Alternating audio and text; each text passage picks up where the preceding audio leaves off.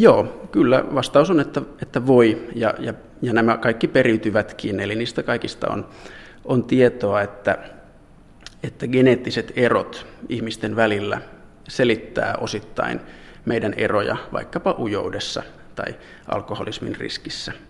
Nämä on paljon tutkittuja aiheita itse asiassa kaikki, kaikki ja, ja se on se yleinen tulos kyllä, mitä sieltä on, on saatu vuosikymmenten aikana, kun, kun näitä asioita on tutkittu, että, että perimäselitysosuus on merkittävä, että se on siellä yleensä siellä 40-60 prosentin kieppeillä.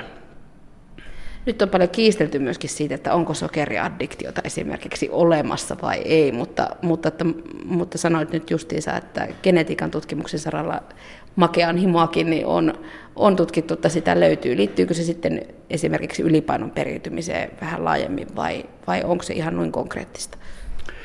No joo, kyllä, kyllä siis jos ajatellaan lihavuutta ja ylipainoa, niin, niin siinä on monia tekijöitä taustalla, mutta varmasti syömiskäyttäytyminen on yksi keskeinen tekijä siellä. Ja, ja taas sitten syömiskäyttäytymisessä on niin kuin monia osa-alueita, mitä sieltä voidaan sitten tutkia tarkemmin. Ja kyllä varmasti tämmöinen makean himo on, on yksi, yksi tekijä, joka siellä on, on sitten selittävänä tekijänä.